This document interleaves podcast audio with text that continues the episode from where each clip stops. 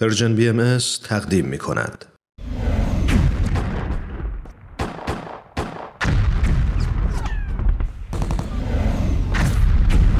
معماران صلح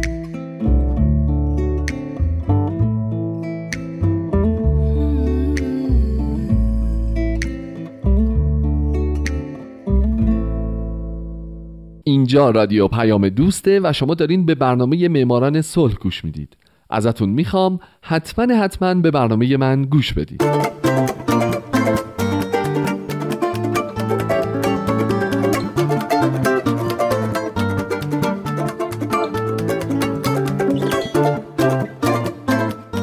سلام به شما. این برنامه معماران صلحه من در این برنامه سعی می‌کنم به زنان و مردان و شرکت ها و مؤسساتی بپردازم که به خاطر فعالیت هاشون به نوبل صلح دست پیدا کردن.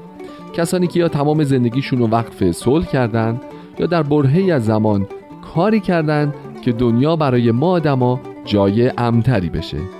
من هومن عبدی هستم و از شما می‌خوام که به معماران صلح شماره پنج گوش بدید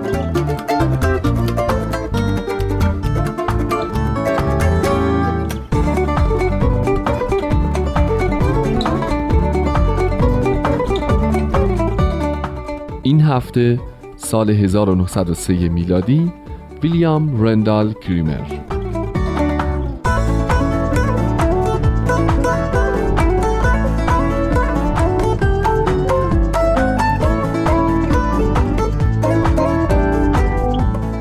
ویلیام رندال کریمر اولین انگلیسی برنده جایزه صلح نوبله او در 18 مارچ 1828 در فارهام جایی نزدیک پورتموس انگلستان متولد شد و در 22 جولای 1908 در لندن درگذشت.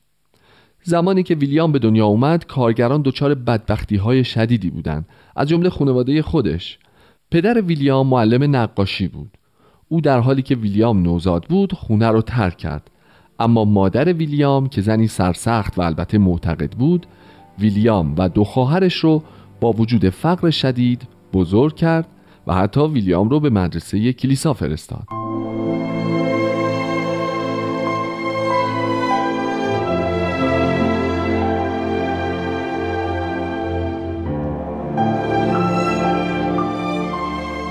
کریمر در 15 سالگی شاگرد معاملات ساختمانی اموش بود و در کنارش نجاری هم می‌کرد.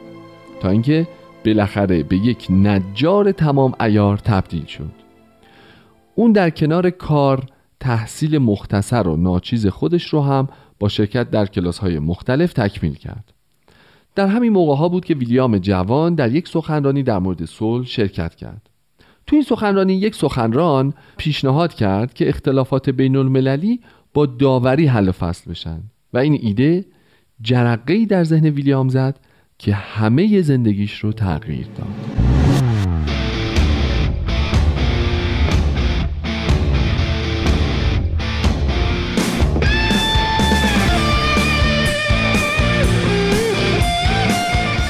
ویلیام رندال کریمر در سال 1853 به لندن نقل مکان کرد و تو این شهر بود که توانایی های فوقلادش برای همه آشکار شد. او در سی سالگی عضو شورایی شد که برای یک کمپین انتخاباتی کار می‌کردند بعدها اتحادیه نجاران رو تأسیس کرد و بعد از این با چند نفر دیگه انجمن بینالمللی کارگران مرد رو به وجود آوردن که البته وقتی این انجمن تحت تاثیر متفکران انقلابی قرار گرفت ترجیح داد دیگه فعالیتی در اونجا نداشته باشه.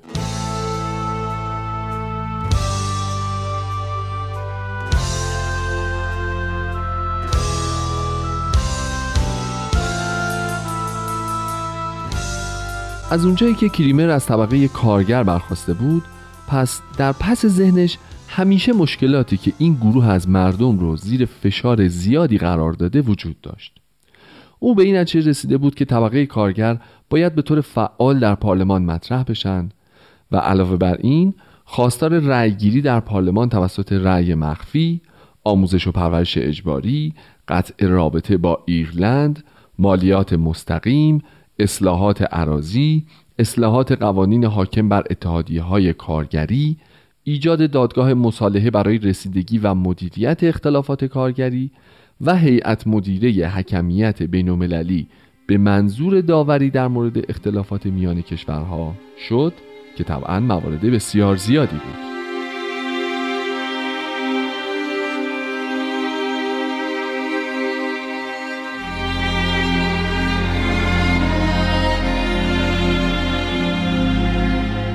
سالها بعد در سال 1874 ویلیام رندال کریمر در انتخابات شکست خورد و نتونست به پارلمان راه پیدا کنه.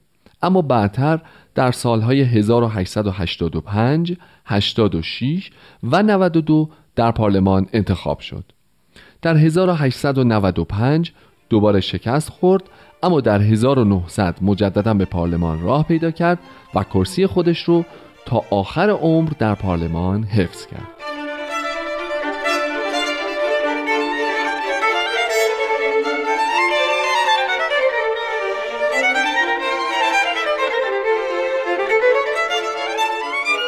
کریمر از قدرت خودش به عنوان یکی از اعضای پارلمان استفاده می کرد و این تفکر رو تبلیغ می کرد که صلح برای بشر لازمه و داوری تنها روشیه که توسط اون میشه صلح رو به دست آورد.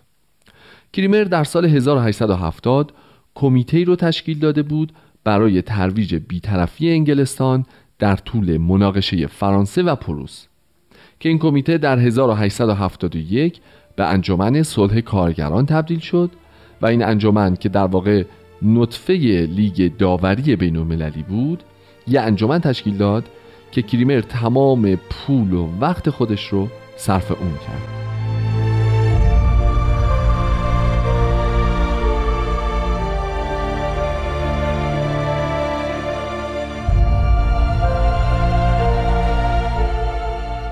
ویلیام رندال کریمر برنده جایزه نوبل صلح در سال 1903 دو سال بعد از وارد شدن به پارلمان یعنی در سال 1887 تونست موافقت 234 عضو مجلس عوام رو جلب بکنه و از رئیس جمهور و کنگره ایالات متحده خواست که با دولت بریتانیا یه معاهده منعقد کنه تا اگه اختلافی بین این دو دولت به وجود اومد که از طریق دیپلماسی قابل حل نبود به جاش باید دو طرف به یک داور مراجعه کنن تا بینشون داوری کنه.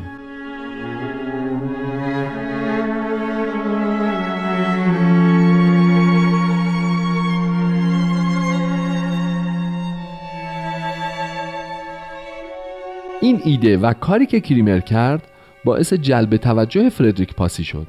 اگه یادتون باشه من هفته پیش نه هفته قبلش به زندگی فردریک پاسی پرداخته بودم چرا که اون هم برنده جایزه صلح نوبل در سال 1901 بود. خلاصه کریمر و همکارانش از پاسی و معاونانش خواستند که جلسه ای در رابطه با داوری بین‌المللی تشکیل بدن.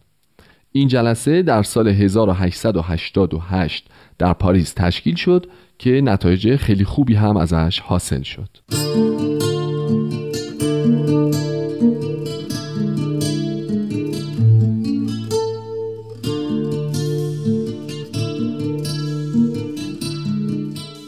در این جلسه مشترک بین پاسی و کریمر قرار بر این شد که انجمن درون پارلمانی تشکیل بشه. اول این جلسه در 1889 با حضور نمایندگان هشت کشور در پاریس برگزار شد و کریمر به عنوان رئیس انجمن و دبیر قسمت بریتانیا انتخاب شد. کریمر به خاطر تمام کارهایی که برای این انجمن که بعدها به اتحادیه تبدیل شد و ما امروزه اون رو با نام اتحادیه پارلمانی می‌شناسیم انجام داد در سال 1903 میلادی فردی شایسته برای دریافت نوبل صلح از سوی کمیته نروژی نوبل تشخیص داده شد.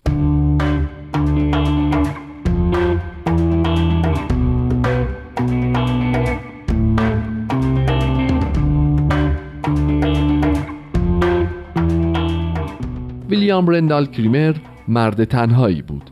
همسر اول او در سال 1876 درگذشت و همسر دومش در سال 1884 او فرزندی هم نداشت.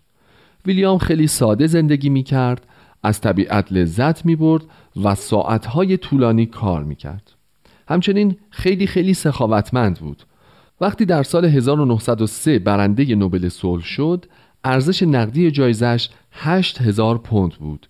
که اون طی دو مرحله یک بار 7000 پوند و بار دوم 1000 پوند باقی مونده رو به لیگی داد که برای اونجا کار می‌کرد بالاخره هم ویلیام برندال کریمر به زاتوریه مبتلا شد و در تاریخ 22 ژوئیه سال 1908 درگذشت.